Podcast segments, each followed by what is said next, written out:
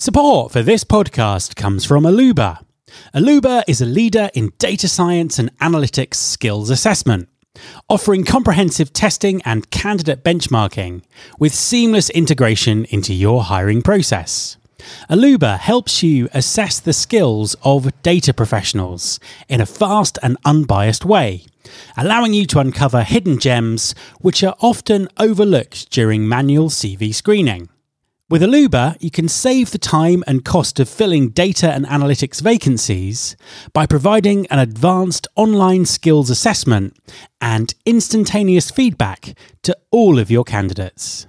Find out more about Alooba at alooba.com slash recruiting future and book a demo today. That's alooba.com slash recruiting future. And Alooba is spelled A L O O B A. There's been more of scientific discovery, more of technical advancement and material progress in your lifetime and mine than in all the ages of history.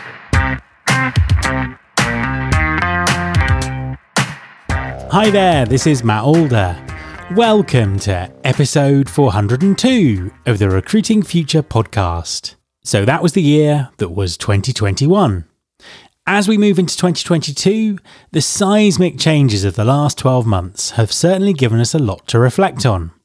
The Great Resignation, the AI revolution in talent acquisition, the redefinition of the workplace, the continued depth of focus on DE&I, the list is as long as it is significant.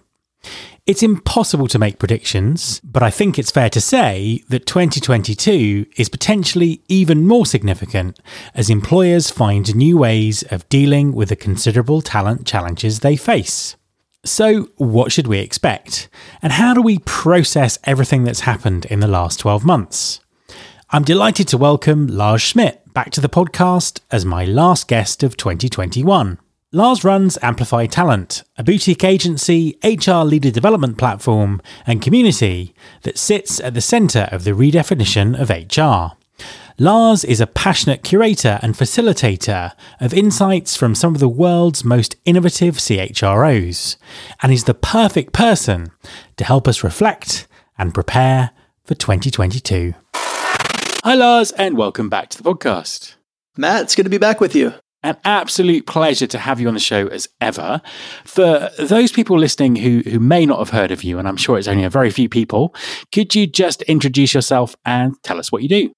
Yeah, so I'm uh, Lars Schmidt. I'm the founder of a company called Amplify and the uh, author and host of author and podcast host, I should say, of Redefining HR. I'm a dad. I live outside of Washington D.C. on the east coast of the U.S.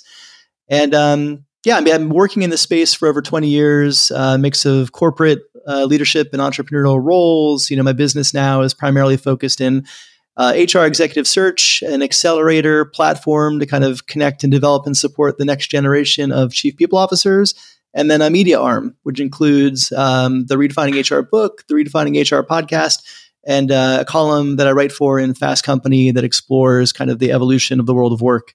Absolutely. And this is exactly why I wanted to have you on this episode. So, this is the last episode of Recruiting Future for 2021.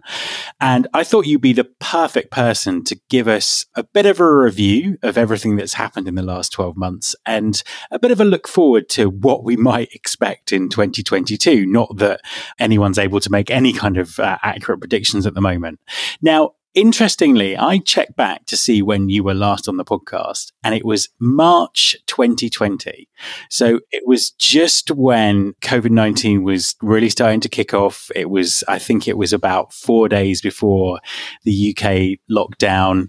And uh, we were sort of talking about resources and what to expect and all that sort of thing. So, fast forward to now, December 2021, lots of things have, have obviously happened give us your perspective on the last 12 months. I mean, how, how do you sort of reflect on everything that we've seen in the, in the HR and talent space?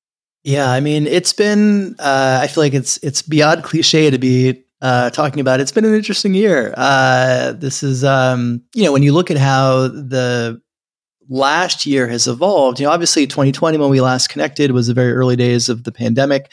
You know, 2020 was full of just uncertainty, fear, anxiety, um, you know, wondering how this will evolve. You know, I think going into 2021 and this year, it's it's really been a lot of times I call it the year of whiplash because I think you know earlier in the year as uh, the vaccines rolled out and um, you know access began to increase, I think there were a lot of feelings earlier in the year that you know this summer uh, you know as a summer we'd be opening up and uh, we'd be traveling we'd be doing more things. I think a lot of companies designed their return to workplace plans originally for september. And again we're talking about the you know subset of employees who are able to work from home and that's not all employees. So we'll uh, you know let's call that. But you know then delta uh, came and spread, and vaccine hesitancy um, spread, and kind of anti-science sentiment spread, and uh, you know those uh, those rosy plans we had got uh, got derailed, and um, you know we actually, as we close the year, we're having a bit of uh, history repeating itself as you know a new variant has emerged with Omicron, and there's a lot of uncertainty in terms of the um, you know the the deadliness, the the virality and the ability to spread. So the data is still out on that. We don't yet know, but I think companies, you're already starting to see another wave of companies who had pushed back their return to workplace plans for September. They moved them back originally to January, and now they're beginning to push those back to later into 2022. And so I think this constant state of flux and volatility and ambiguity ambiguity is the backdrop under which we are trying to work in HR and, and people operations. And I think it makes our roles, uh, which were already difficult, uh, increasingly more so. Yeah, absolutely. And I know that lots of people who are listening will have had, well, everyone who's listening will have had a very tough year in one way one way or another. And it's really sort of important to acknowledge that. I think the other thing that it's important to acknowledge is that there are a, huge amount of positives, I think, that we can take from this in terms of the acceleration of change, the, the modernization of the way that the companies work. And I know that that's something that you are really kind of invested in sort of finding out about and, and spreading knowledge about. Yeah. I suppose the, the, the question to you would be when the pandemic first started, we were seeing a lot of change, which was which was done on a kind of an emergency short term basis. Obviously, it's very clear that this uncertainty is going to continue into the future. And I know that some companies are pushing back return, as you said, are pushing back to return to the office till the end of 22 or even 2023, which means that people would have been out of the office for, for two, maybe even three years. And that's a, that's a habit. That's not a short term. Yeah. That's not a short term thing. So what are the changes that we've seen that you think are going to be for the long term? Yeah, I mean, look, I, I, think let me just kind of touch on your first point to begin. I think that the for the field of HR and and people operations, however you want to frame it, the duality of this moment is profound. And what I mean by that is, on the one side, you know, HR has played a essential role in guiding our businesses and our employees through not just the pandemic but everything else that's come from the you know increased kind of conversations we're having around social justice uh, and racial equity to uh, hybrid and remote work structures to the pandemic to safety protocols associated with return to workplace. So all of those things have centered the field of HR and the market, the job market for the field of HR has never been hotter. And this extends to recruiting as well. Um, so the demand for competent uh, and progressive practitioners in this space is is never been what it is now. And so, you know, you have that on the positive side. On the on the, you know, the duality is on the other side of that, you know, the levels of burnout and fatigue and exhaustion are, are also through the roof. I think, you know, when you look at the role of HR specifically, you know, in all of these things I just mentioned, we're helping our leadership teams navigate this. We're helping our employees navigate this. We're helping our teams navigate this. And we're also going through this as an individual and the cumulative weight of all of that you know has really just you know bringing record levels of stress and burnout to the field as well. So that's kind of the backdrop. I think to your point i'm incredibly excited about this opportunity for hr we we have a as you mentioned we're going to be going into year 3 of these new kind of constructs of work. And we actually have a, a genuine opportunity to redefine the nature of work itself. You know that's a generational opportunity for the field and I think when you look at the pandemic specifically specifically's impact, it's been a massive accelerant into all of these things. You know, that yes, there were fully distributed companies prior to the pandemic, but they were, you know, very much a, a small subset of companies. There are many more now. You know, yes, there are people who used to spend some time in an office and spend some time at home, but the notion of hybrid work wasn't even a category. And now it's this massive aspect of how many organizations have, you know, committed their work plans moving forward and how many employees are saying, you know what, I'll never go back into an office five days a week. And if they feel that way, they're going to have lots of opportunities for great companies and great jobs uh, that will support that.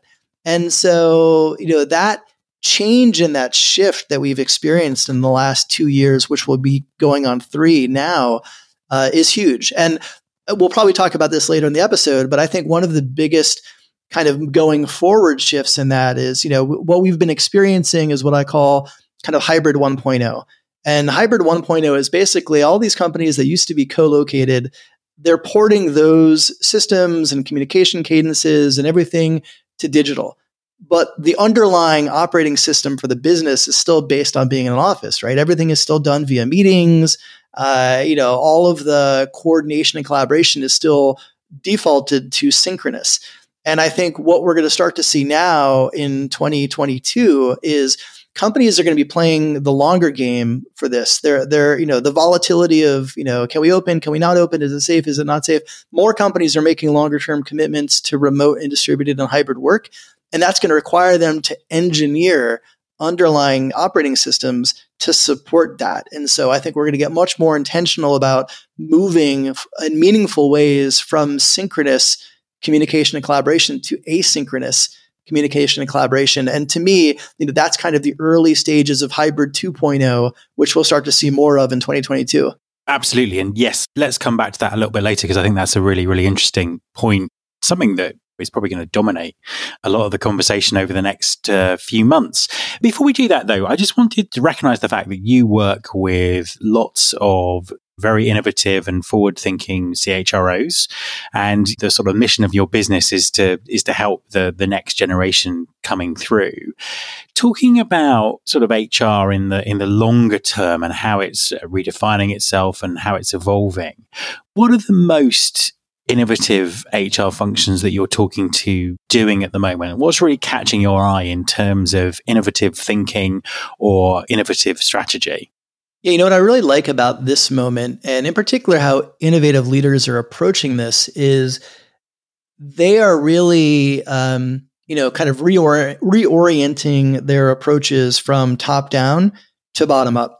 And what I mean by that is that they they really are heavily focused on kind of employee experience and co-creating with employees. So I think historically, you know, HR oftentimes would kind of design these policies and systems and just roll them out.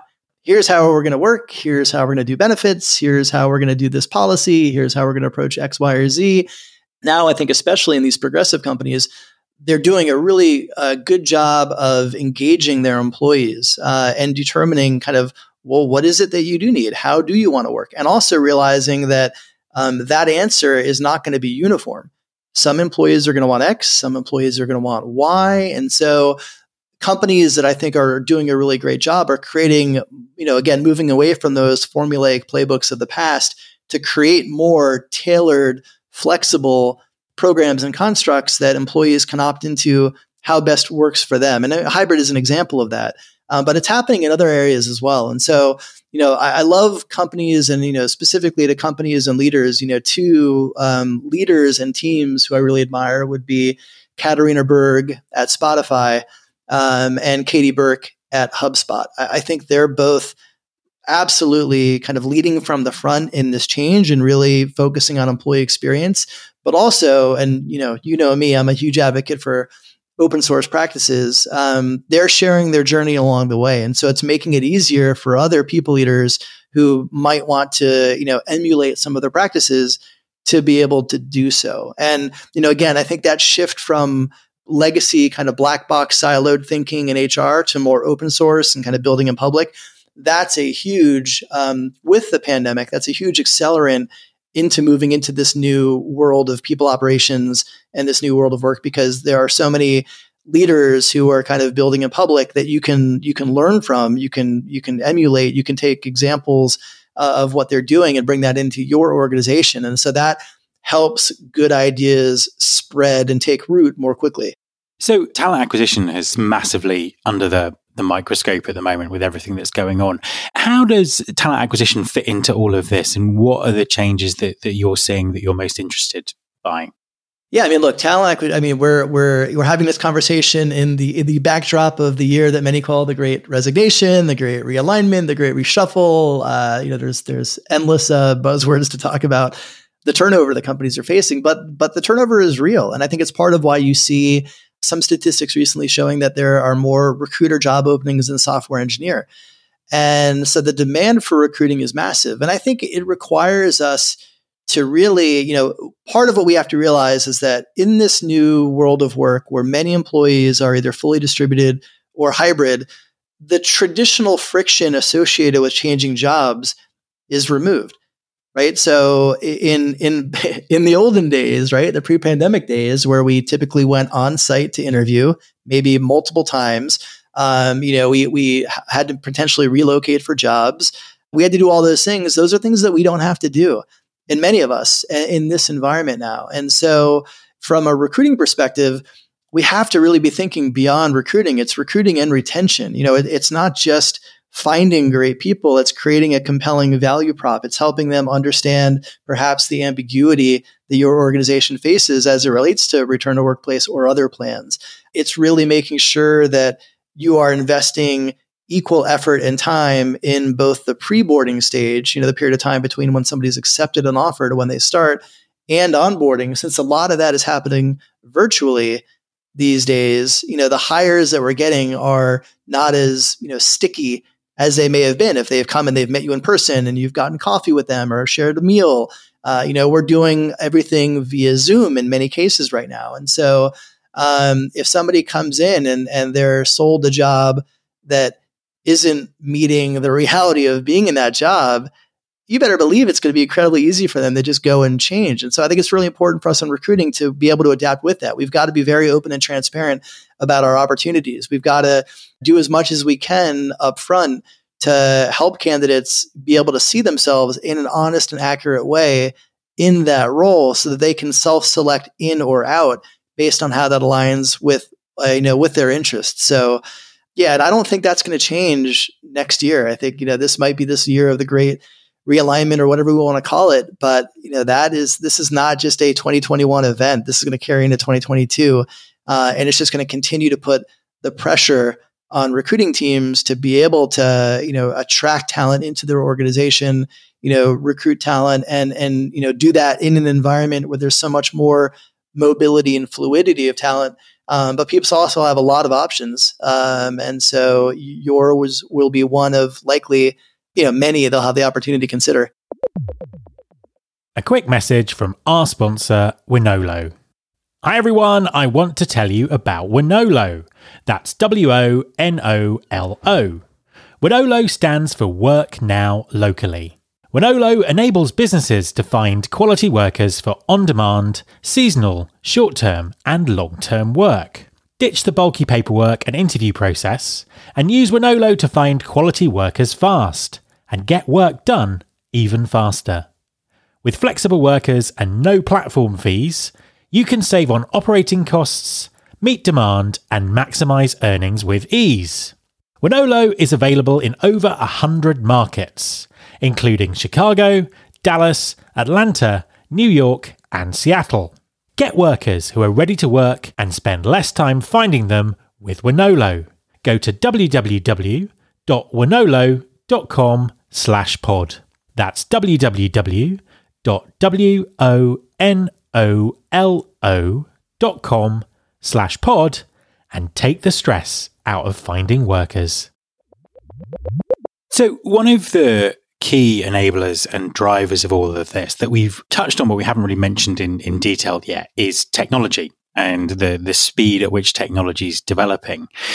Are there any particular tech trends that you're following closely? if we have this conversation in 18 months, another 18 months time, will we be sitting in the metaverse having it? What's on your radar in terms of technology? Yeah, I mean, look, I think that we get excited about tech before it's really here. I mean, we did the same thing with AI a couple years ago where you know all the vendors were saying uh, you know our tool is based on ai and it, it, wasn't but just hearing ai would kind of pique our interest like ooh what's this and i think as we move into this new environment there's there's certainly a hype bubble at the moment around you know the metaverse and even web 3 and everything that comes with that from you know DAOs to crypto to uh, you know NFTs and, and community. I mean, there's so many layers to that. I don't, you know, I'm actually I'm I'm writing my annual what's next for HR piece for Fast Company right now, and you know I did mention the metaverse and Web three as things that will be down the road coming, and we kind of have to have our eye on them. Um, I think crypto of that kind of Web three category, crypto and the metaverse will probably be things. Well, crypto is already real for some companies. Um, some companies are paying employees in crypto or, or giving bonuses in crypto. Um, I think we will see as you know hardware barriers to access with virtual reality continue to shrink you will see more use cases for the metaverse broadly uh, and you're already starting to see that where companies especially fully remote companies um, they're using virtual platforms for onboarding they're using it for um, creating kind of lounges where employees can go and play games and, and just hang out with each other in the metaverse because they can't do that in person. So i think those things are here now and they're real, but they they are, are very um, isolated in terms of their use. I think what we'll start to see more of sooner will be tools to support you know asynchronous coordination and and communication. So whether it's you know Loom or Miro, we'll see more of those platforms.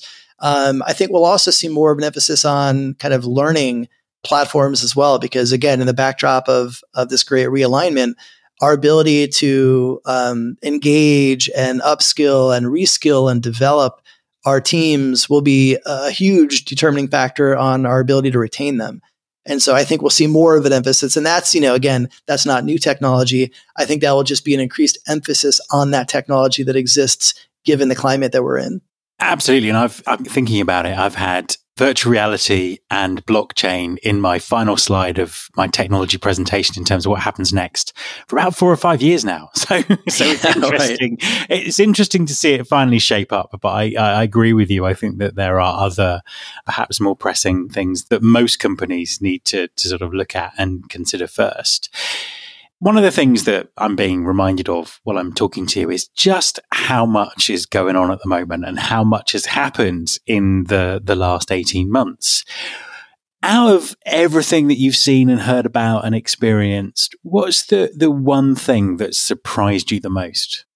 That is a that is a really hard question because there's been uh, there's been so much surprising. You know, I, I think honestly, to me, it's probably the resiliency of our field. And, and I'll elaborate on that. I mean, I often call the field of, of HR people ops um, the department of plus one, right? Because when you look at all of these events that have happened for the last 18 months and even prior to that, you know, so many things just get added to our plate. Okay. Oh, oh, give HR that. Oh, oh, you know, uh, our people ops team can handle that.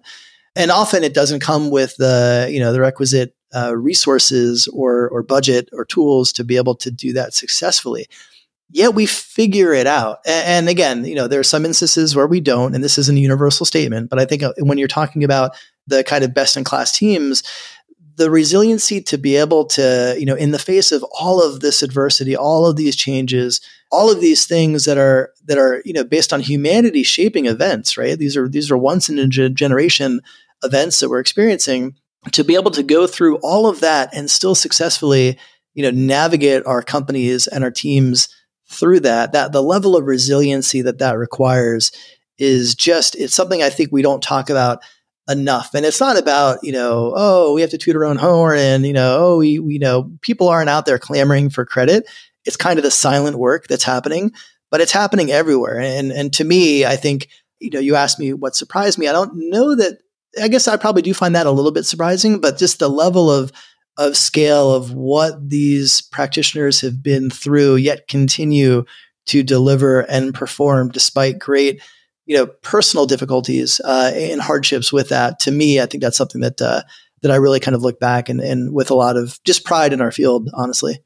Yeah, no, absolutely. And, you know, huge kudos to everyone who's out there, who's out there doing the work in such a, such a crazy and difficult, you know, during such crazy, difficult times.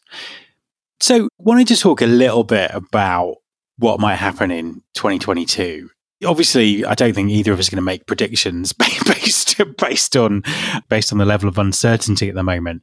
But i'm interested to perhaps dive a little bit deeper into your into your views around hybrid because you know as you sort of alluded to earlier with companies pushing back that that return to the office or, or abandoning it altogether how do you think hybrid is going to be developed because it's been an interesting debate this year to see it go from a theoretical debate to a practical debate to everyone saying it's the future, everyone saying it's doomed and you have to be one thing or the other. What, what do you think? How do you think it's going to play out? Yeah, I mean, look, I, I, think when you look at the three constructs of work, right? You know, co-located, everybody's in one located, one location, fully distributed. You know, there are zero offices and everybody's 100% remote.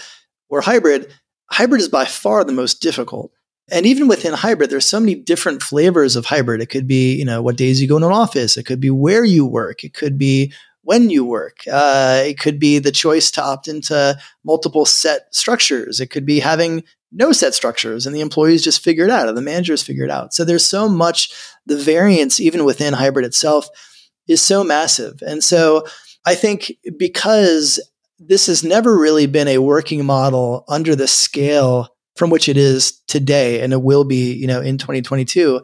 A lot of companies are are kind of trying to figure this out. And so again, I think one of the shifts we'll see in 2022 is the shift again from what I frame as kind of hybrid 1.0, you know, basically just doing all of your office-based things virtually or digitally to hybrid 2.0, which is actually intentionally engineering more asynchronous coordination and communication. Again, adopting more of the fully distributed model working practices from you know documentation and things like that i think we'll start to see more companies be much more intentional about designing that into their hybrid constructs i think we're also going to see a lot of companies that are going to think that one way will work and try that and find out it's not going to work.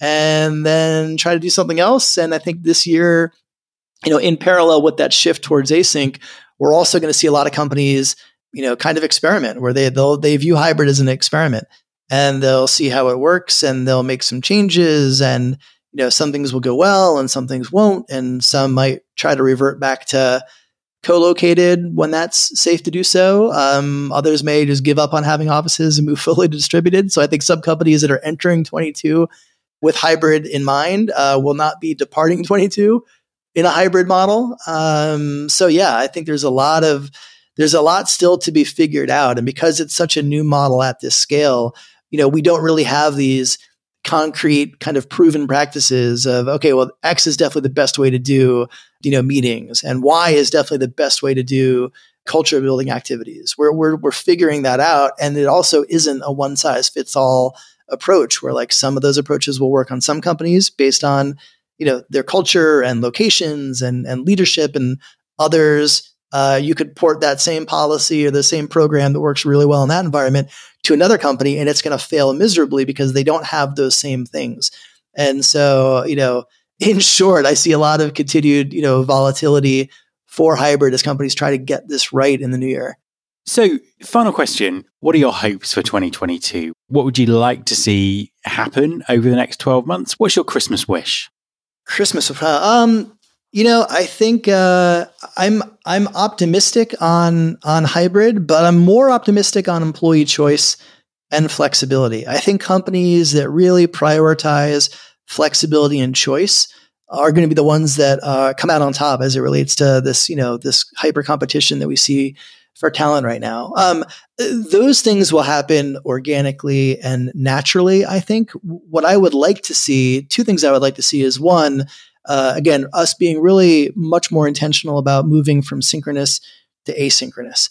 Uh, and there are times, absolutely, where synchronous is the way to go, and you have to, whether it's you know some meetings, some culture things. I, I think that that is a given. But I, I think companies that uh, really kind of master that balance, the right balance between sync and async, are going to unlock so much time and potential for their businesses. Um, the other piece I'd like to see is in 2020, after the murder of George Floyd, I think we had a, a different, we began having a different conversation around diversity, equity, and inclusion in our workplaces and in our societies. And I think that we've lost a bit of that momentum in 2021. And I would really like to see that, you know, that continue to be a focal part, a focal component of how businesses and organizations and people leaders think about their roles in building uh, work environments that work for everyone. And so I would say if I had two wishes, uh, those would be the two. I, you, you, only gave me one. I took two, so I feel a little bit greedy, but uh, you know I think both are really important for the field. That's quite all right. It's Christmas. Lars, thank you very much for talking to me. Thank you, Matt. Good to chat with you as always. My thanks to Lars. Also, my thanks to all of my guests in 2021, my sponsors, and everyone who's listened and supported the show. You can subscribe to this podcast in Apple Podcasts, on Spotify, or via your podcasting app of choice. Please also follow the show on Instagram. You can find us by searching for Recruiting Future. You can search all the past episodes at recruitingfuture.com on that site, you can also subscribe to the mailing list to get the inside track about everything that's coming up on the show. Thanks very much for listening. I'll be back next year, and I hope you'll join me.